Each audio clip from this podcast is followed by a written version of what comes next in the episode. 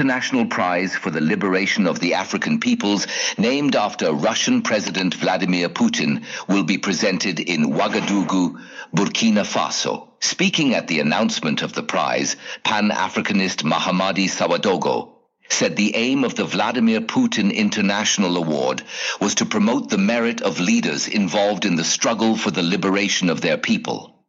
The Vladimir Putin International Award aims to congratulate, distinguish, and celebrate the real leaders who have understood the need for diversification of partnerships, but also to thank President Vladimir Putin for his commitment to the liberation of Africa, he said. It embodies a common commitment to the preservation of the sovereign rights of the nations that make up the Alliance of Sahel States, AES, Burkina Faso, Mali, Niger. A catalyst to encourage the next generation of leaders to defend the sovereignty of their state with vigor and determination, added Sawadogo. So basically, the Vladimir Putin International Award aims to congratulate, distinguish, and celebrate the real leaders who have understood the need for diversification of partnerships but also to thank President Vladimir Putin for his commitment to the liberation of Africa. And all this cannot happen without the big man himself, Ibrahim Traore. And let me tell you that the ideals of the America First movement are spreading to other countries at exceptional speed. Last night, I spent an extensive amount of time looking into the revolutionary situation in the African country of Burkina Faso trying to find out who their new coup d'etat leader, Ibrahim Traore, actually was. And I'm genuinely impressed. I was afraid he was just another motivated young Marxist looking to gain control of millions of people. But I'm glad I was wrong. I also had a concern he would just be a leader stuck talking about colonization and imperialism without offering substantive solutions. And I was wrong again. As it relates to his political ideology, Ibrahim Traore is a common sense solutionist. For example, he complained that despite being one of the world's biggest suppliers of gold, Burkina Faso still didn't have its own refinery, meaning miners would export raw ore to European countries to have it refined.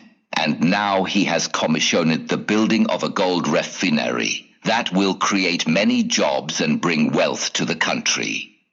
Traore is also a small details guy. He complained that despite exporting tomatoes to the world, Burkina Faso is still importing tomato paste from other countries.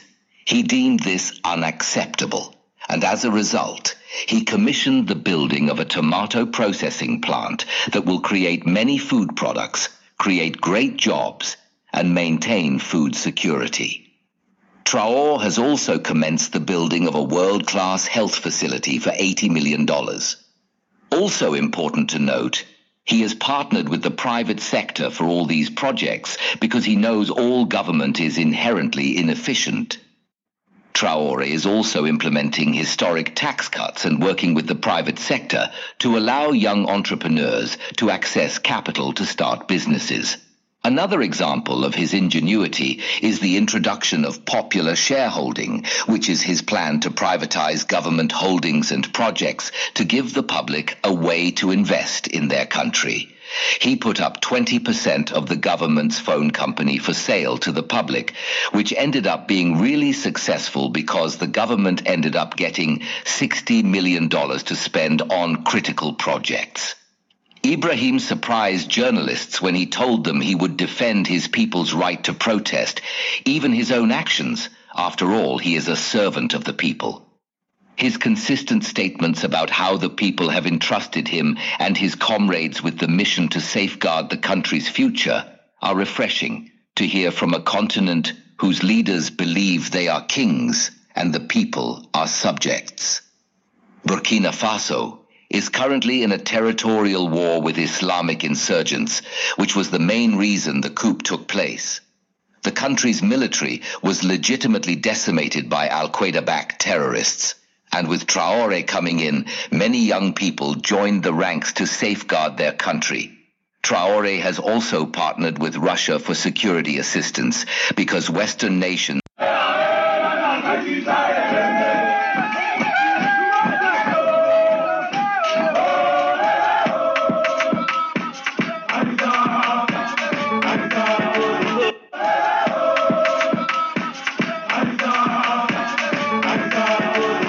Soit nous sommes burkinabés ou nous ne le sommes pas.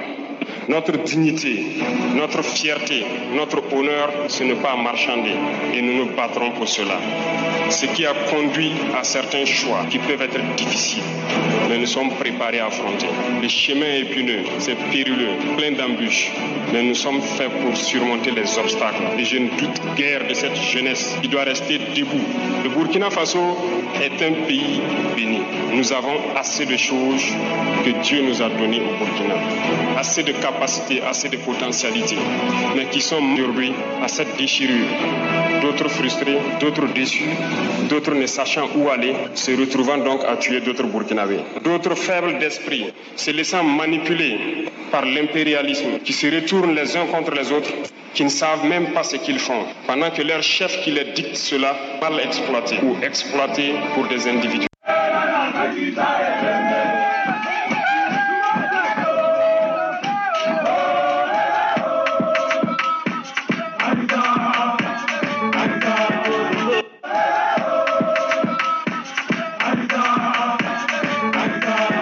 Tu peux ne pas aimer Ibrahim Traoré, mais sache que ce président est une fierté pour l'Afrique.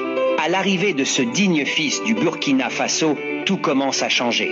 On ne peut plus être assis au kiosque en train de boire son escafé et puis insulter nos FDS et VDP sans aller au front. Dès son arrivée, les terroristes se cherchent, les complices terroristes se cherchent, les politiciens se cherchent.